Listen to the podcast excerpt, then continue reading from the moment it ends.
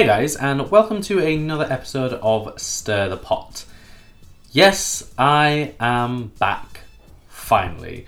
I have no real excuse except for the last few months I have been incredibly busy. I've been travelling across the world in my very glamorous life of uh, baking. Uh, I've been on tour with Bake from Scratch magazine, but more about that in a little bit. I've been working in Chicago.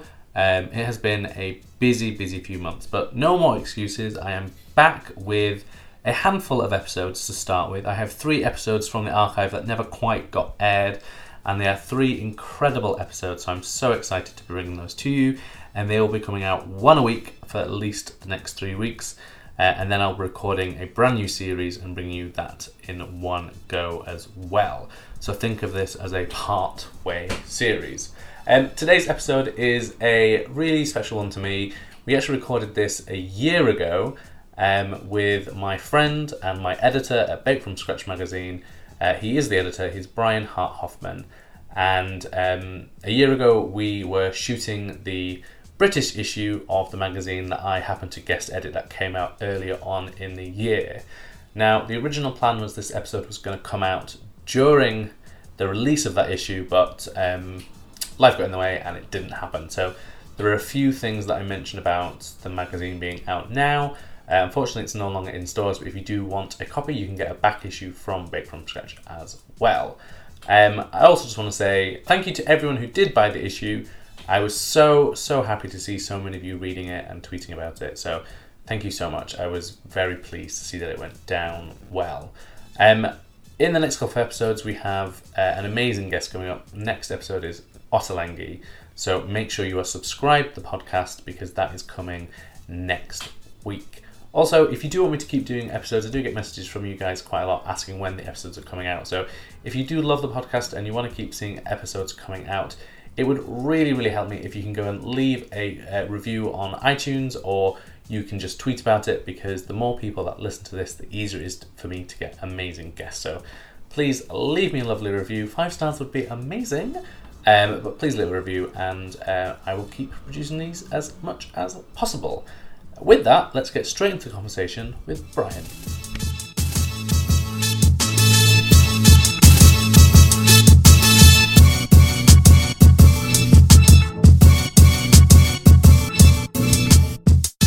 But we're going to jump straight into the conversation. So, as per normal, the question, as always, is how did food become such a big part of your life? Well, it's funny you mention American biscuits, because I think one of the first memories that I have of being in the kitchen or learning to bake or cook was with my mom mm. making biscuits on Saturday mornings. And I think that was just a part of what I viewed as normal childhood, having mm-hmm. mom, you know, with, and in the South, just so you know, everyone has their own biscuit recipe. Yes, so, we discussed this yesterday. Yeah, so, you know, I learned my mom's version of biscuits by yes. looking in the Pyrex bowl. Mm-hmm. There's no measurements. Yeah, I love that. Yesterday you told me that uh, literally no measurements, just a bowl. And what happened to that bowl? The bowl was stolen in a robbery when I lived in Seattle. And it really was devastating because I love having kind of cherished items. Yeah. Again, that's kind of a connection to food. Something in my kitchen that reminds me of my mom, even though she's not there baking for me now every day. But um, she found that very bowl, another one. Um, oh, not at, the exact same one? Well, it's the same yeah, the size, same style, the yeah, same yeah. pattern on the Pyrex bowl. She found one for me at an antique store oh. and bought it to replace the one that's missing. So I now have the biscuit bowl, so I can make biscuits. Um, and I did the best I could for you yesterday without were, that bowl. They were very, very good. I have to say, um, we but, were very excited about those biscuits. Me and Yuki, the photographer, just ate tons of them. Yeah, that was, and I ate all the scones you had yesterday too. Um, But no, so I think that was probably just uh, maybe a silent mm-hmm. beginning to my world of food, because I had no thought thereafter that that was going to be any part of my career now. Mm. What was the, the food of your childhood, so? What do, what do you remember? Is there any kind of dishes that stand out? Or I mean, you know, you like... Made? I mean, I, you know... I mean, childhood food. I loved macaroni and cheese from a blue box. But, you know, I mean, I think normal childhood things, my mom made, you know, a variety of things from, uh, you know, country fried steak, because mm-hmm. my dad and my brother really loved that. Um, I loved my mom's baked spaghetti. Uh, baked spaghetti? You you take... You know, you, you boil the noodles and you make a spaghetti sauce. Oh, okay. But then you layer it in a casserole yeah. dish and cover the top yeah. with like cheddar cheese yeah, or something and get a pasta bake. Yeah, yeah so yeah. it was a baked nice. pasta bake spaghetti. um, but then I later in life I became a flight attendant when mm. I was an adult, and I think traveling the world yeah. um, and traveling the U S and Canada and the Caribbean. I really started to connect with food because it introduced me to culture. Sure. And the conversations that started with people over food and asking someone, hey, what should I eat today while I'm in Miami? Yeah, yeah, yeah. What should I eat today while I'm in London or Paris or something that would lead me to learn something about the culture. Mm. And I think that's when my probably... my true interest or passion for baking really started sure. because it wasn't just about going to a bakery or a cafe and trying something. I was determined I wanted to go home and replicate it yeah, yeah, yeah. and share it with my friends and family and then talk about places I'd been. So I totally know the feeling. I think actually trying to replicate something uh, was a big part of how I started baking, because I would find something abroad and become slightly obsessive about it and would make it hundreds. Your childhood times. Trip to France, you still talk about. Yeah, when I was eighteen, yeah, that was one of the big things. But I had that after that trip with many things. I still do. Yeah. You know, um, when I, I'm going to Japan, hopefully at the end of the year, and I guarantee I'll be coming back trying to make loads of things. So I, I think it's a really uh, understandable and common thing. Well, it's, you know, for me, just being in London this week, yeah. I'm going to go back to the U S. I'm going to figure out how I'm going to make Eccles cakes. oh, Eccles. We, we had, so um, one of the things we did for the magazine is we went to one of my all-time favourite bakeries called uh, Pump Street Bakery in Orford. And it's this tiny bakery, but they produce the most incredible breads, pastries, but their Eccles cakes, I think, are the best I've ever had. And they're just incredible. So they're not difficult to make, though. So I can definitely send you a recipe and we'll get you making them, because they're so that, really yeah. good. And those are the, that's how the baking, that's mm-hmm. how my food story gets deeper and deeper and deeper. Yeah. That's what started Bake from Scratch magazine yeah. was we produce eleven magazines at Hoffman Media. A lot of them have food content. Mm-hmm. A lot of them have baking content. But for me, it wasn't quite at the level of the baking content sure. that I knew, not just...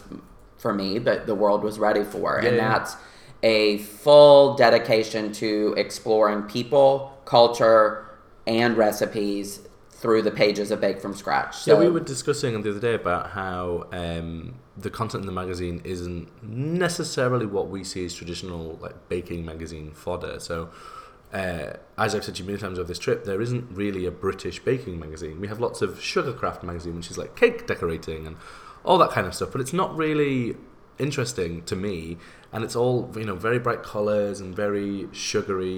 Well, actually, the recipes in the magazine are much more varied than that, and from different areas around the world, and do try and show something a little bit different. So it's something I definitely appreciate, and I think I think people who like baking would definitely appreciate. And yeah, and the response has been that.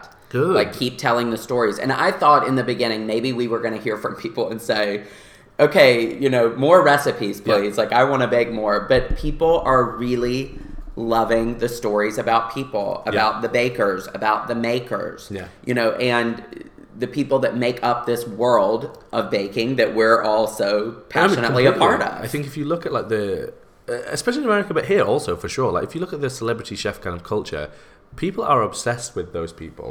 And, you know, there are whole industries based around their personalities.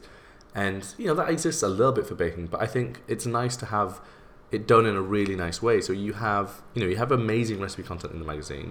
I think the one that's on the table right now has fifty-seven recipes, which is, you know, half a book almost. That's a lot of content. Um, but then you do have really interesting features on the people, and it's a behind-the-scenes look at those people. And so whilst it's not annoying like celebrity culture, I find it really interesting to read about these people and where they come from, what they do, which is kind of the same thing with the podcast. You know, I love the stories of the people who make things, and I find it fascinating. I think it gives you more of a reason to bake something when you know the story behind it. In every single issue of the magazine, we do a story on the origin of a classic. Mm. So something that you probably have seen a lot, or maybe you've had it, you know, for many years, but you never really knew the story behind, yeah. like, how did this classic baked good becomes such an yeah, icon yeah. in yeah. like culture or tradition. And people have really loved that. Like I would yeah, hope yeah. to do a book one day yeah. that includes all origin stories and those recipes. Like, so it's not yeah. one hundred fifty recipes. It may be yeah. thirty or forty recipes, but you get so many pages of content about where those items originated. Oh, don't steal my idea because I've been working on that for a while. No. Well, this would be a different version. Um, but you talked last night about sad cake, and you've talked about yeah, yeah. Um, uh, the Earl Grey and uh, the um, the marmalade cake. Yeah, and things that, you know, yes, we're going to enjoy it. We're going to bake them, and we're going to serve it to friends. But then I think, God, I want to know more about yeah. where that came from. I want another reason why. I, I do love the story behind baking. Like when I wrote my um, patisserie book, I became slightly obsessed with the stories because some of them don't seem very real, but I don't really care. I love them anyway because they're really interesting, even as just a narrative that someone's added on to, you know, a recipe. Um, going back slightly, what was the food like whilst you were a flight attendant? Because it's a world, obviously, most people don't know anything about. You see them, you, you, you're served by them, but you don't know what their life is like. So what was the food life like on that? Because you did a lot of long haul, right? I flew a lot of, well, in the U S, mm. you know, we have a lot of long haul, yeah. like flying just from the East Coast to yeah, the West yeah. Coast is five and a half hours. So, yeah, I did. I mean, I, the food at the time when mm. I was a flight attendant on the airplane was not nearly as, well, it was a long time ago, as elevated as it is now. We had, what? Chicken or beef, you know? Peanuts, pretzels, chicken or beef. Um, now I really enjoy flying uh, because the airlines have realized that the food culture of the world's hype around mm. chefs and celebrity. So you're seeing, you know, uh, Christina Tosi has her products yep. on board JetBlue. So you know you're going to fly JetBlue and you're going to have more than just a gourmet, you know, airline version yeah, yeah. of a cookie. You're going to have something that came from a renowned bakery. Yeah.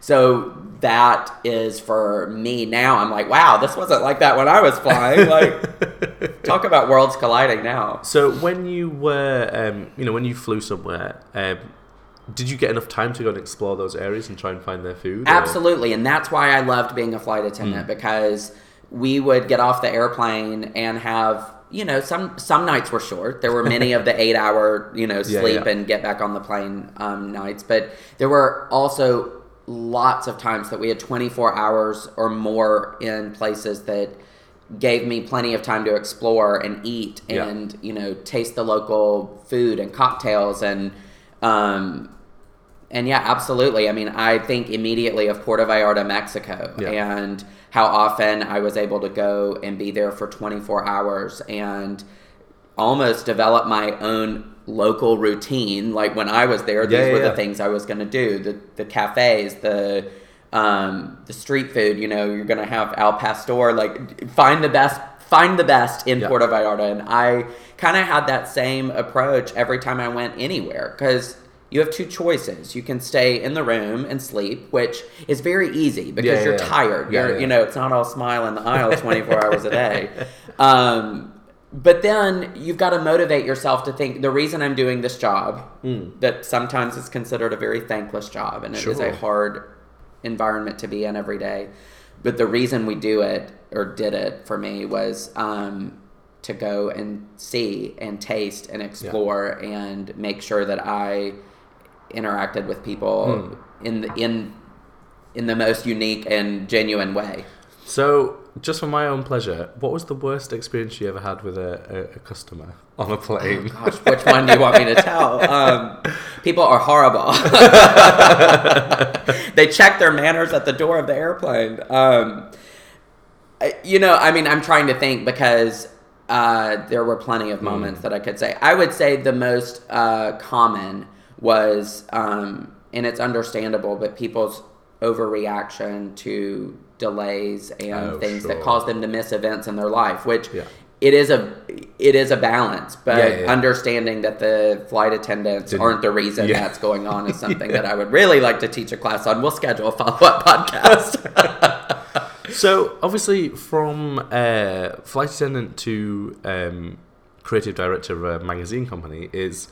It's a big change. So how did that start to happen, and how did that, you know, why did you want to move out of that into publishing magazines? So when I was two years old, my mom started Hoffman Media, mm. so our publishing company, and um, I never wanted to be a part of the business. I never thought about being a part of the business. It wasn't um, an active, I'm not going to do work for the family. I mean, it wasn't actively like thinking I'm mm-hmm. not going to do that. Of course, I think growing up in something, you, you're you sure. a part of it without knowing yeah, it. Yeah, like, yeah. I would be at company events. I would be around my mom and dad when conversations about magazine publishing were happening. So I knew so much about it that I didn't think I knew. Yeah. Um, and I had my career in the airline industry, and I lived all over. Mm. And, and I loved every minute of that. But I got to a certain point where I really started to take note of what my mom had built. Mm. And uh, our company was growing at a really fast pace. And uh, and my mom asked me one day, I think I was talking to her about my career and was I happy being a flight attendant? Was I going to continue in the airline industry? Mm. And she said, well, you know, have you ever thought about joining our company? And the thought kind of hit me in a very mm-hmm. uh, real way, the lightning bolt moment that I was like, wow, without thinking about it like yeah. intentionally, I was like, God, you know, I really would like to be a part of something that my mom has built. And um, within six months of each other, my twin brother and I both joined the business. So mm. my brother um, was living in New York City. He um, was working on Wall Street, and he was getting married to my sister-in-law, Katie. And they made the move to Birmingham, and Eric is our chief operating officer. So I work with my twin brother and my mom. um, but I joined the business six months after my brother. Oh. And I did not know at that moment how much I truly loved this industry. Mm. And um, it's been ten years now. And when I think about that, I... I have to stop myself, and I'm like, wow, ten years I've been in our family's company. But the joy to be a part of something that we are now obviously in our second generation of family ownership, and my brother has two children. Yeah. So I look at them and I think, do they even know what's ahead of them? Do they know yet, or would yeah. they know like how this could be an opportunity for our family's company mm. to continue to be generational? Um, so yeah, I, you know, it's something I, I say this often. I, I never wanted this, mm. but it's a dream come true, and I'm so glad I'm doing it. I have to say, it's it's been really interesting because, um, you know, I work with a lot of magazines here and in different places, um, and I, I don't know whether it's just the American thing, you know, the whole stereotype of enthusiasm, but it has been a very, I mean, I'm exhausted. So that we are recording this on the morning that you fly home after. So I'm exhausted too, Ed, just so you know. My personality is so hard to take.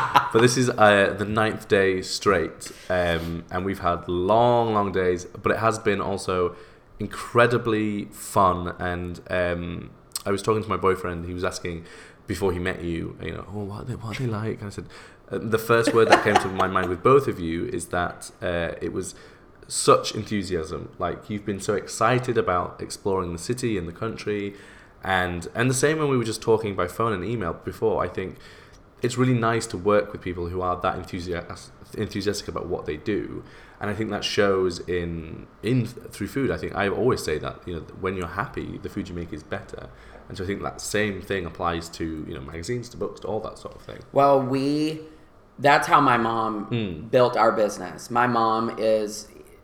She and I share a lot of the same personality traits. Um, but our entire company is made up of people that love what they do. Yeah. And that has invigorated my love for what I do even more. Um, Brooke is here with me. We've produced uh, this content with you this week. Um, but all one hundred Hoffman Media employees are equally as passionate and excited. Yeah. So we work with the best. And that helps me sure. keep this smile on my face. And it does, it motivates me every day because, um, you know this, the creative world, when you're working with other creative people, it just fuels the fire yeah, of completely. creativity. Yeah. And just in the nine days we've been here with you, we've planned things for the future. And, and that's just what creative types yeah. do. So, no. uh, so my mom built it, but it is something that... Um, going to work every day is as much of a pleasure with the hundred people mm. that represent Hoffman Media as you have seen from me in the last nine days. So um, before we talk about the magazine a bit more, I want to talk about two things. So I want to talk about cocktails. Great. And I want to talk about uh, Birmingham, Alabama, because um, I knew nothing about Birmingham. Like, I was completely ignorant. I don't really know much about Alabama. Um, I think Brits and people around the world probably have very specific stereotypes about the South. Yeah. Um, and about the culture and the food and, you know, all those sorts of things. Um, but over this week, um, I now want to go to Birmingham because you've made it seem very good. So tell us what the food is kind of like, what the that kind of culture is like in Birmingham.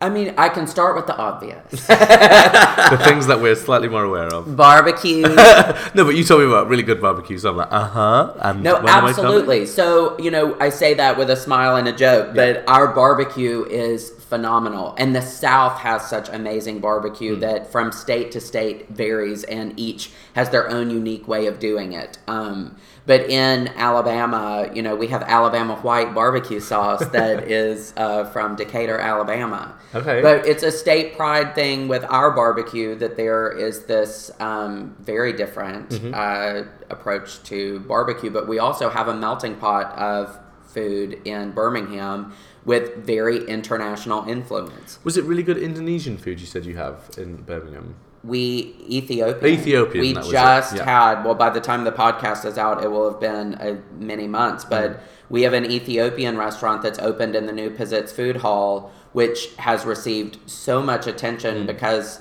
an old, uh, what do you call it, derelict. Yeah, yeah, derelict. Yeah, I'm using, yeah, yeah see, I'm picking up English. Uh, British yeah. English.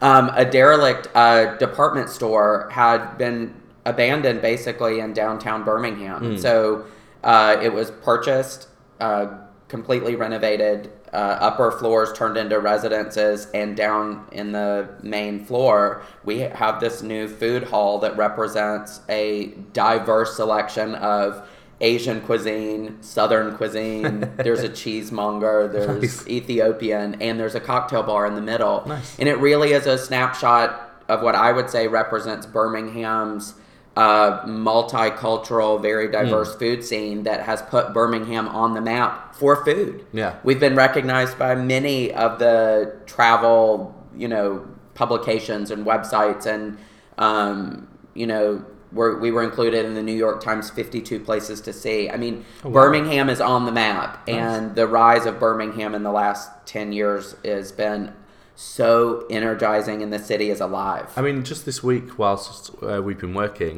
uh, the James Beard Award happens, and um, is it Highland Park? Highlands Bar and Grill. Highlands Bar and Grill, that was uh, nominated for the best restaurant in America. Ninth year. Didn't win, but it, the, the nomination alone, there was I think it was four or five restaurants across America nominated, and I, it's it's a, a thing that I think as someone who doesn't know the country, we just assume these restaurants are going to be in, you know, New York, L A, or, or the big cities like right, Chicago. So we want to scream it from the mountaintops yeah. that you, you know, yes, they did not win, but they are so mm. recognized, so celebrated, and world renowned. Frank Stitt has put Birmingham mm. on the map for food. So many of the chefs in Birmingham that um, own and operate their own independent restaurants today worked with and trained under Frank Stitt. Yeah. So when you look at Highlands Bar and Grill and nine years of being recognized as one of the country's top restaurants, it's it's a city I want people to come see, yeah, and yeah. not because I live there. I lived plenty of years away mm. and thought that I would not live in Birmingham again.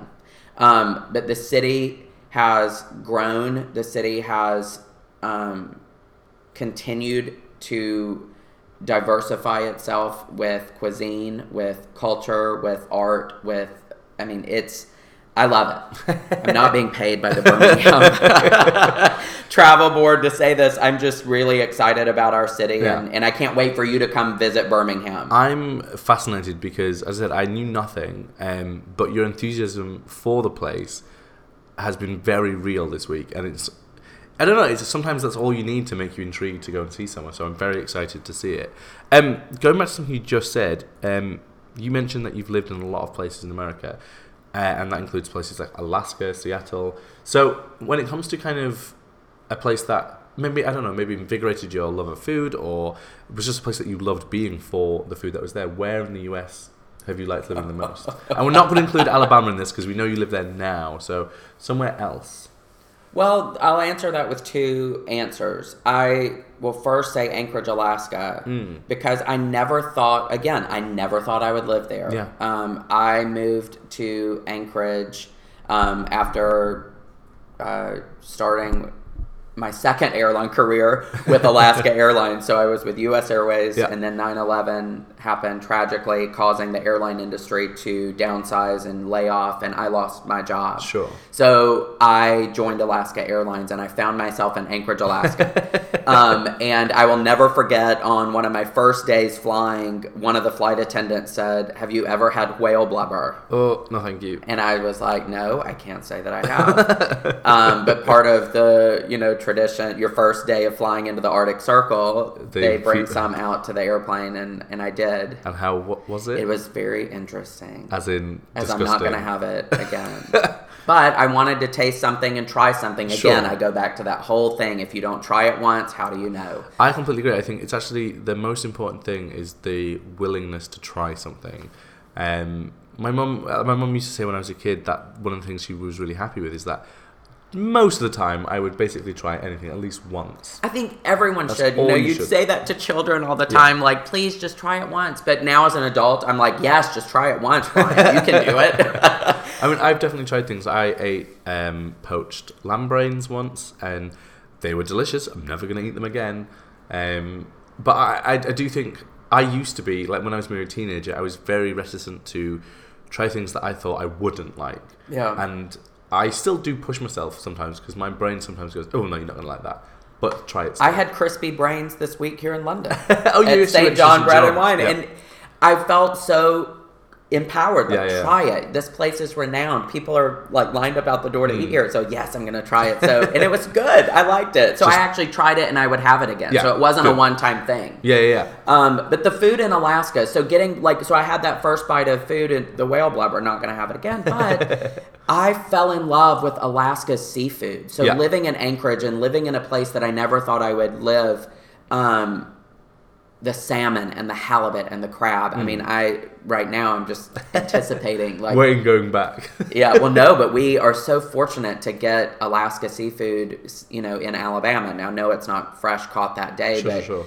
but I, you know, I through living somewhere and through meeting people that worked in the seafood industry and talked about Alaska seafood and um, watching the salmon jump upstream for spawning. I mean. Yeah. I saw those things with my very own eyes, and I feel like, wow, I'm connected to this yeah. cycle of life that, you know, is oh, now creating this beautiful, amazing produce that mm. the state of Alaska is very proud of. And as a local living there, and now I still in my mind think about Alaska a little bit with a comfort. Like when I'm in Anchorage, I kind of feel like I'm home a little bit mm. in a place that I never thought I would yeah be. yeah totally um but then I moved to Seattle, and that is the place you you know if if you ask me outside of Alabama the place that I fell in love with the most, I would say Seattle. okay. um I love the the food, of course. yeah. The you know you get a lot of really great Asian influence mm-hmm. in Seattle, so you know I think of the Um, dim sum places yep. that were amazing, the Vietnamese food, and of course, being very close to Alaska, you get that really great seafood sure. too. But I just love the the scenery. I like the water and the mountains, and the the people are really coffee. the great the coffee. Has anyone heard of this little place called Starbucks? No, but I think you know Seattle being kind of a hub of the coffee mm-hmm. culture and putting that scene on the map, yeah, yeah, totally. you know, that, uh, I don't know, I just, yeah, I still think about Seattle, and it's it's the second home away from Alabama. Nice. So, let's talk about cocktails. All right. Because we may have enjoyed a few this week. Yeah. I've changed you a few cocktail places, um, and that was mainly because you've written a book called um, The Coupe. Yes. So, it is a cocktail book all about, well, cocktails. Served uh, in a coupe. Served in a coupe. And they're recipes from bars all across the world. Um, so why cocktails? Well, let me back that up a second. It didn't start with cocktails. Okay. It started with the coupe glass. Yes. I know. So um, when we were working on a story for um, Taste of the South magazine, mm. we were doing a Southern food feature um, on Highlands Bar and Grill eggnog mm-hmm. at holiday time. I... It is a tradition. Yeah. Every year I go the Friday after Thanksgiving to Highlands Bar and Grill. I walk in the door. Matt has anticipated my arrival, and it's the first night of eggnog season at Highlands.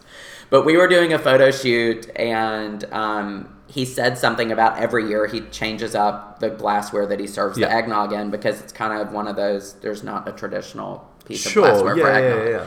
And I'll never forget that year he said, um, I really feel like this is the year of the coupe. And he got out a set of coupe glasses and poured his eggnog in the coupe glass for our photography. And he was like, yeah, this looks perfect.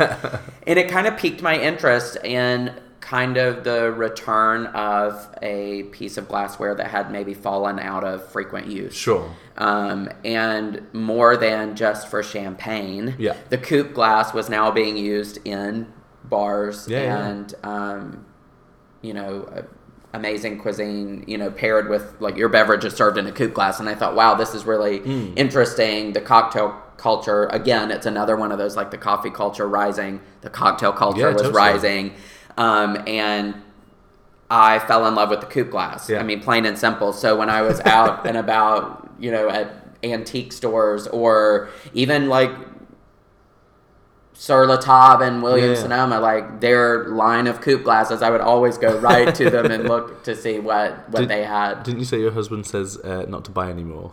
Yeah, he's, every time I'm like, you know, oh, I found these coupe glasses. He says, do we really need those? And I said, you know, need is not the question we're talking about here. It's about a collection that's very diverse, and we yes, there's always going to be a need for more of those. So is the eggnog recipe in the book? It is. It so is the eggnog good. recipe is in the book. They are really, really gracious and have shared that recipe nice.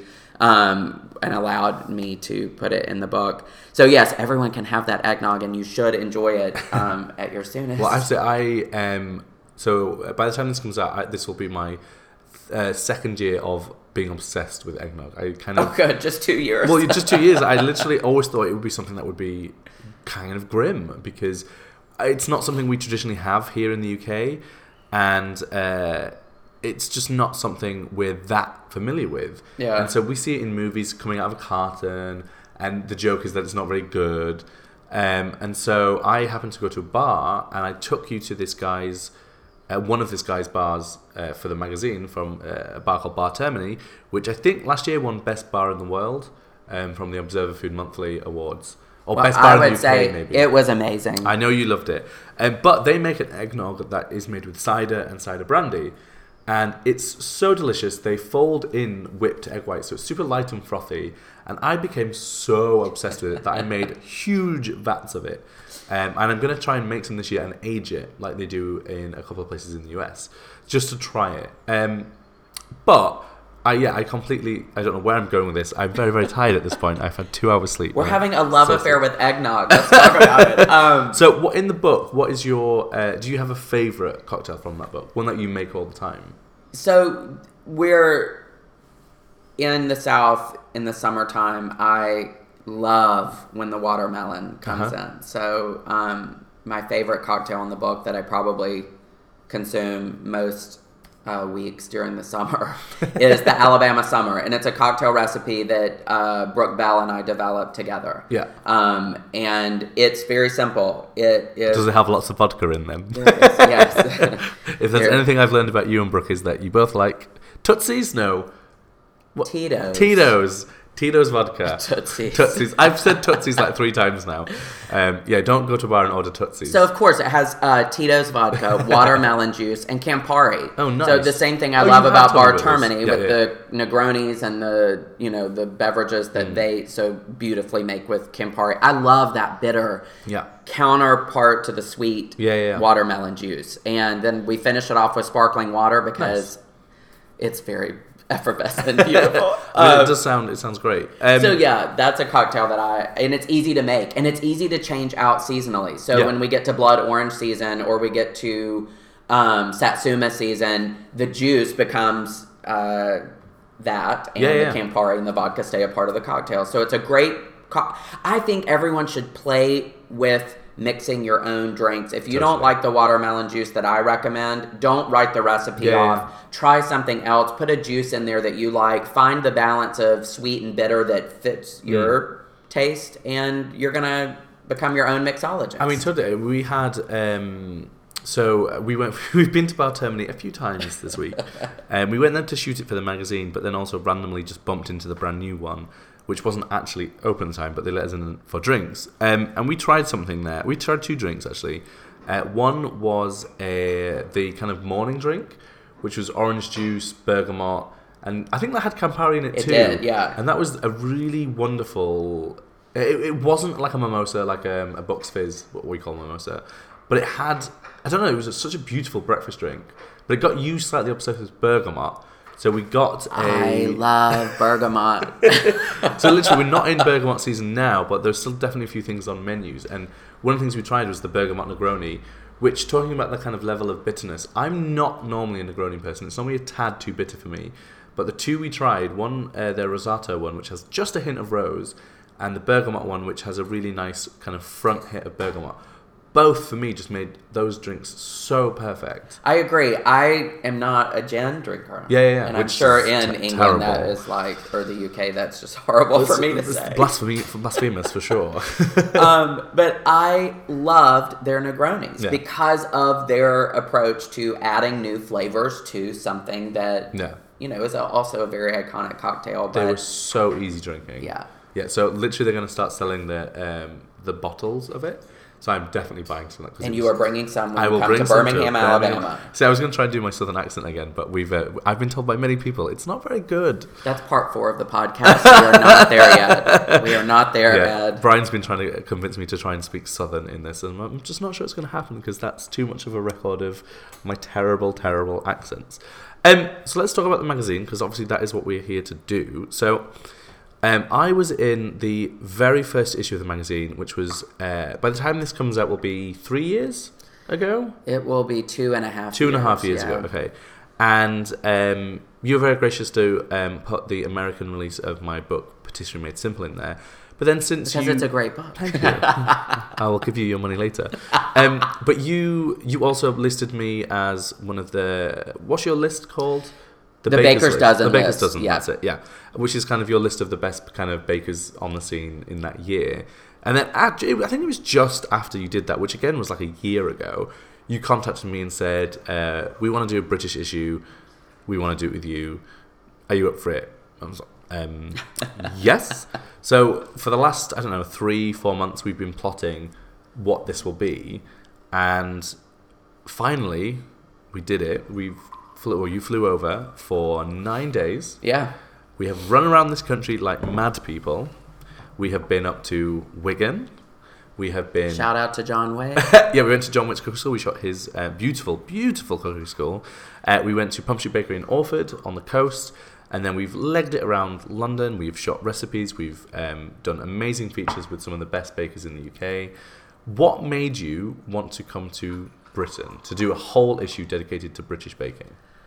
And as I say that, we're being served the scones I made very early this morning. Yeah, so if I get distracted, it's because I'm eating a scone, a proper scone with, with clotted cream and jam. That's getting there. Did that sound? We're getting your accent there. See, I'm willing to step out on the accent platform. We're going to put you on in a minute. Um, I sent a video to my boyfriend of uh, me doing a southern accent yesterday, and all he responded back was, you have many talents, but let's face it, accents are not one of them. But we're getting you there. We're working on it. After nine days, you can at least say y'all. So we'll do that. That's part four of this podcast, everyone. So um, we, well, I guess we should immediately say that the the Bake Off mm-hmm. show has not just been a sensation in yeah. the U K, but it has become one in the U S. Yeah, yeah. So I'm going to credit you and a lot of the The, Thanks, you know, and the seasons that followed, um, with that sort of attention turned sure. to um, interest in British baking. Um, and I think going back to my original mission for Bake From Scratch, exploring cultures yeah. and people um, in in interesting ways. And we've done a French issue. We're working on our second French-themed issue. And we just felt like it was time and the interest was there for British baking. And, um, and yeah, and working with you and the people here in London and the U K that have welcomed us into their bakeries, into their studios, into their um, places of business, we have become even more so convinced and excited that this was the right decision. Yeah. Um, so... Yeah, I think, you know, it's it sounds so cliche to be like, well, it's so on trend. But it is. People yeah. really are interested and engaged with um, what makes British baking so unique. Yeah. And uh, we are working with the best. And I hope everyone is buying the magazine right now as you listen to this podcast. Well, um, so I'm going to quickly talk about what's in the magazine whilst I give you a scone. Thank so you. I have made a classic British scone with... Um, currants, uh, well, this one's got sultanas in it, I believe, and uh, clotted cream and strawberry jam. Um, so I want you to n- tell me what you think of them. But what I'm just going to say is, in the magazine, um, so I'm guest editing the issue, and there's a whole bunch of really cool content in there. Um, and I was very lucky that a lot of people in the U K agreed to kind of take part and uh, be a part of the magazine. So we had uh, an amazing feature that I'm so happy about called um, The Baker's Potluck.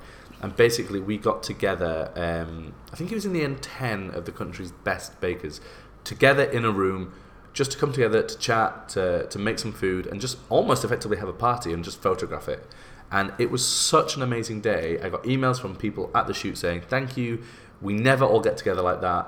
And, you know, w- there was a few people that had never met each other, so it was a really nice kind of coming together.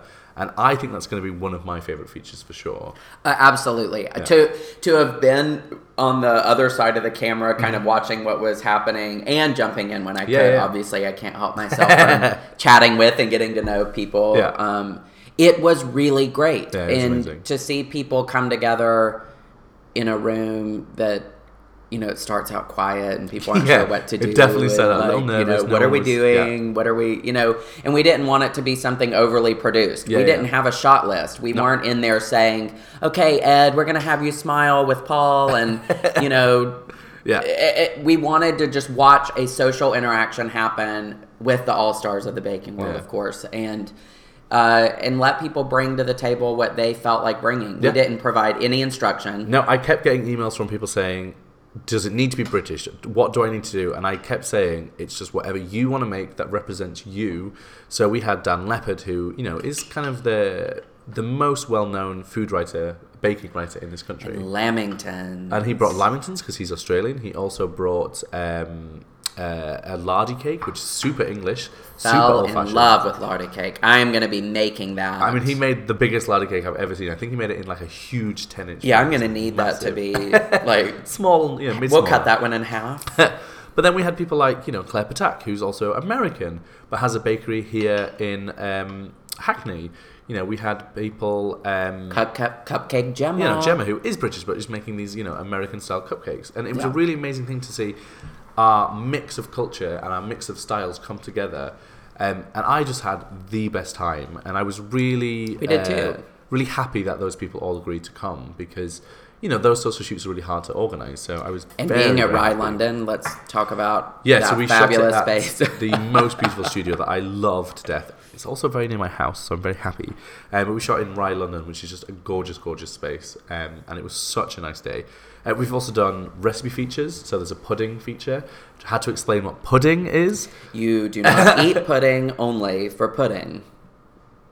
There's cake. Well, there's cake, but that there's... can be pudding. Yeah, it was very confusing uh-huh. because um, obviously pudding in America is m- mainly a type of thickened custard, effectively. Yeah. So we were saying you can have your pudding on top of our pudding, kind of.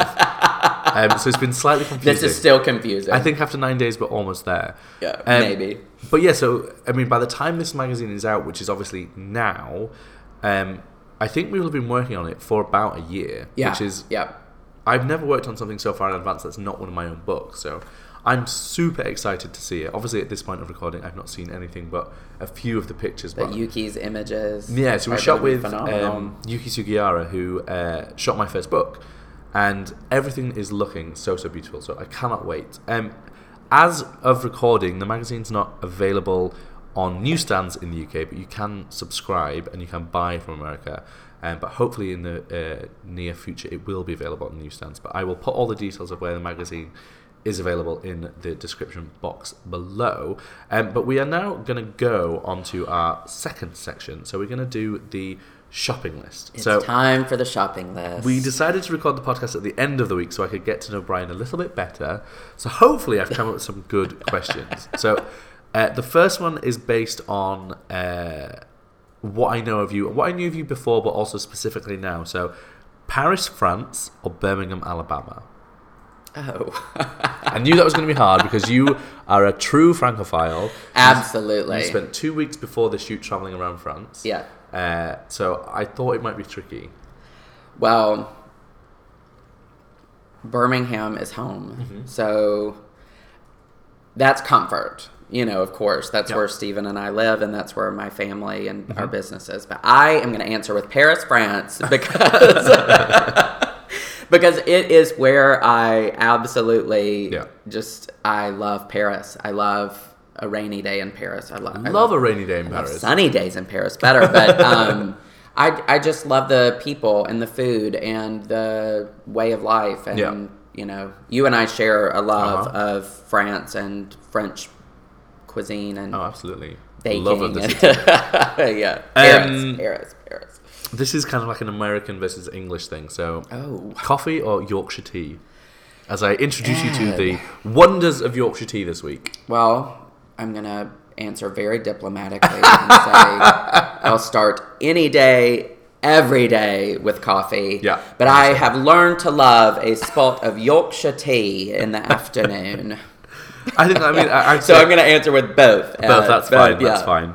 Um, now this this is one that uh, Brooke, who is also here in the U K working on the magazine, came up with. So, um, or one of the ones was so whiskey or Chablis. Oh my gosh, Chablis all day, every day. Yeah, there is currently a bottle of Chablis in the fridge, and there has been every day this week. um, mayonnaise or Marmite. Oh, mayonnaise. Paul A. Young uh-huh. made me eat a spoon.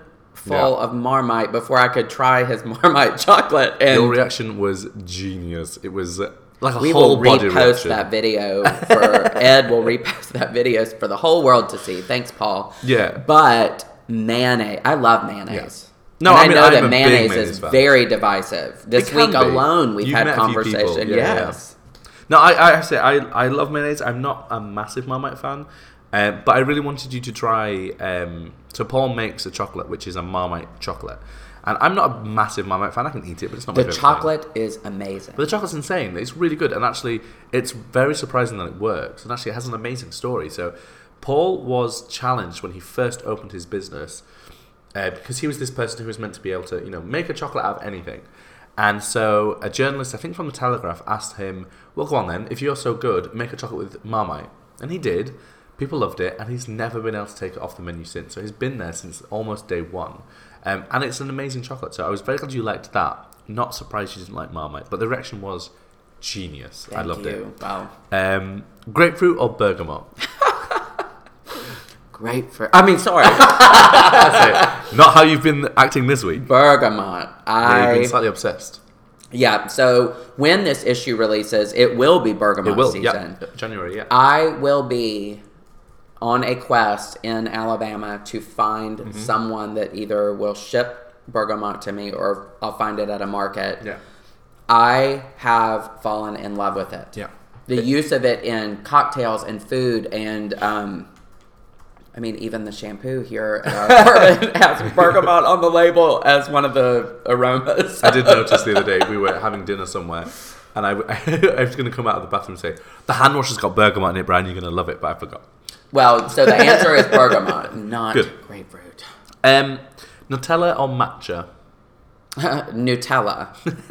Not a matcha fan, Brian? No, no, we're not even to the recycle bin part of this podcast, Ed. Um, no, Nutella. Yeah. Oh, what, yeah. What, what is it about matcha that you don't like? Because you have mentioned previously that you're really not a fan of matcha baking.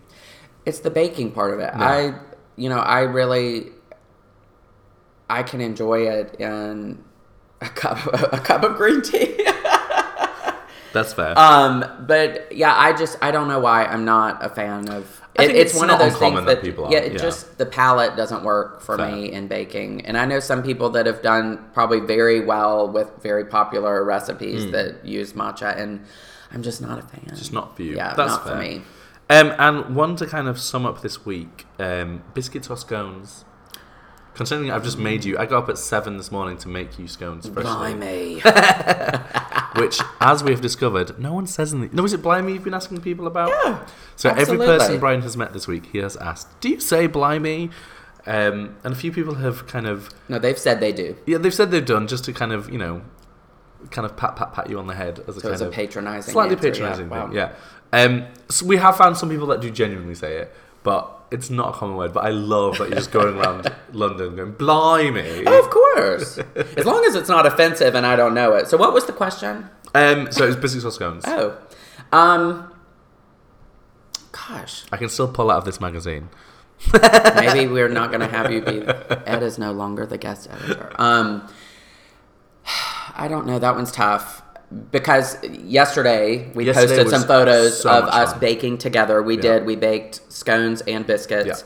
Yeah. And I got a lot of questions on social media, mm-hmm. which who won. So it wasn't, they thought it was a bake-off. So I guess, so, you know, yeah, with yeah, you yeah. being involved, it was a competition. So um, they asked what was better or which one. And I'm going to say that they were both, They're both different. fabulously yeah, yeah. wonderful and different. And so they represent where each of us are from, Completely. and I'm going to answer with both because I want you to love biscuits, and I am so glad that I love scones, and I'm enjoying one right now as we talk about this. I mean, this. That's, that's very American of you, but I happen to agree. I don't normally go down the line with these. Normally for me, there's a one very strict answer, but I had never had a biscuit before, so uh, me and Yuki, the photographer, were both very excited to A, be shown how to make them, and then B, taste them.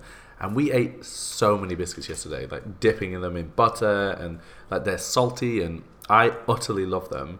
Um, however, scones will have a, a long, you know, term place in my heart. So I grew up making them, one of the first things I ever made, and uh, yeah, I'm, I'm not begrudging the seven a.m. start because I love a scone, so I'm I'm happy. Well, to I'm not begrudging it either. Good. Um, so our final segment is the recycling bin, and you have been kind of talking throughout the week of what you're going to put in there, so.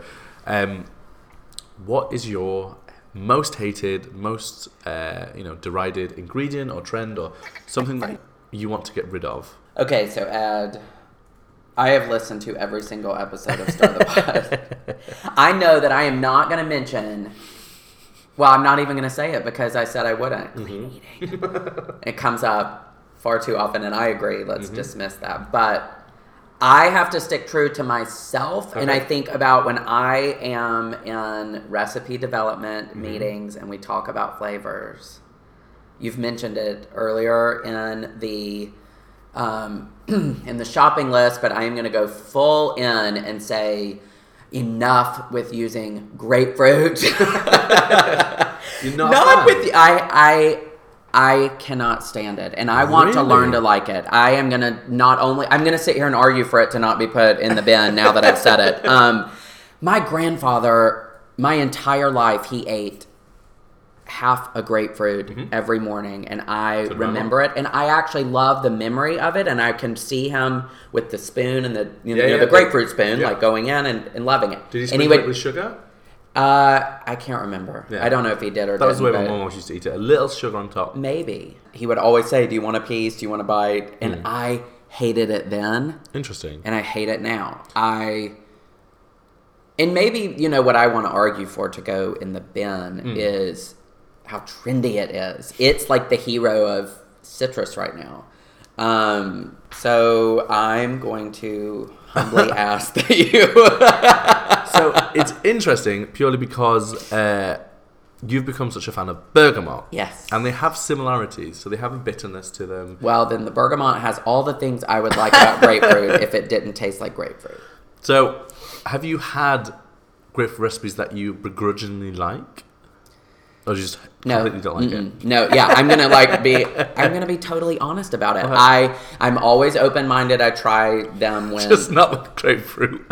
I mean, you know, in the test kitchen at work, if yeah. someone says, oh, Brian, this has grapefruit in it, they know that it, I might try it, but I'm not going to like it. Yeah. There is just something in the aftertaste okay. of grapefruit that I... Not in a cocktail either? No. No? no. That was the definitive. Like, no, and uh-uh. like I know friends that love, um, I think it's called a salty dog at mm-hmm. the beach in the summer, grapefruit juice and... See, I'm never a fan of when you do the grapefruit with salt, like that kind of... That's it, is there's salt that. And the grapefruit. No, and I hate I that. Just even the smell of it. But I sweets, can't. grapefruit, I, I do really like. So, so I know what you're going to say. It's not going in the recycling bin, and we're going to convince you. I'm going to just bombard you with grapefruit recipes until you like it. Crikey. Crikey O'Reilly. Crikey O'Reilly. Um, we but- have a fourth section of the podcast, Ed.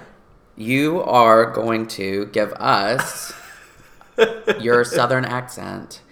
So the only thing I've said in Southern this whole week that's been vaguely good is something to do with...